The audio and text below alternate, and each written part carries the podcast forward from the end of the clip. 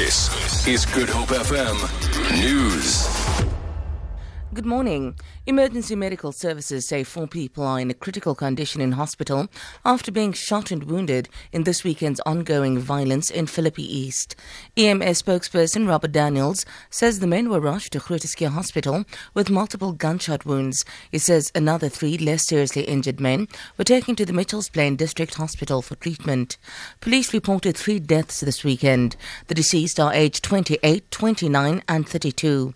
The unrest began on Wednesday as a service delivery protest escalated on Saturday into a full scale battle between residents of the Marikana informal settlement and those from Lower Crossroads. Last night, the situation was described as quiet but tense.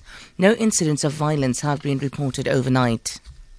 The body of abducted Cape Town businessman Imran Daya has been found in Mitchell's Plain. Police spokesperson Andre Traut says Daya's body was discovered on Saturday in the Wolfgat Nature Reserve in Mitchell's Plain after he was shot. Traut says the circumstances surrounding the murder are being investigated. He says no arrests have been made. There's speculation that President Jacob Zuma has offered NPA head Mxolisi Nxasana a settlement agreement of nearly 7 million rand. Nxasana has agreed to step down from his position as Director of Public Prosecution today. Earlier this month, he reportedly demanded 6 million rand as compensation from the presidency in exchange for leaving the NPA.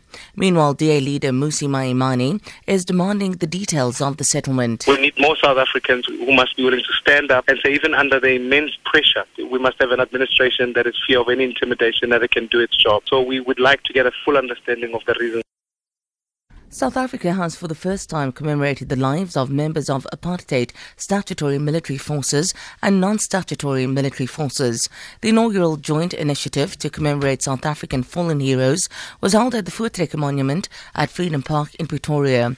More than a thousand people attended the commemoration. They included Defence Minister Nosiviwe Mapisa-Nqakula. Speaking, of course, on behalf of government, there is the Freedom Park, but of course we still need in South Africa to have a heroes for the people of South Africa. If you go around, for instance, in the region here of SADC, you go to Zimbabwe, you'll find that Zimbabweans, the moment they went into power, they built what is called their Heroes Acre. You go to Namibia, when SWAPO went into power, they built what is called a Heroes Acre. Same applies to Mozambique, they too have a Heroes Acre. We are the only ones who do not have a Heroes Acre.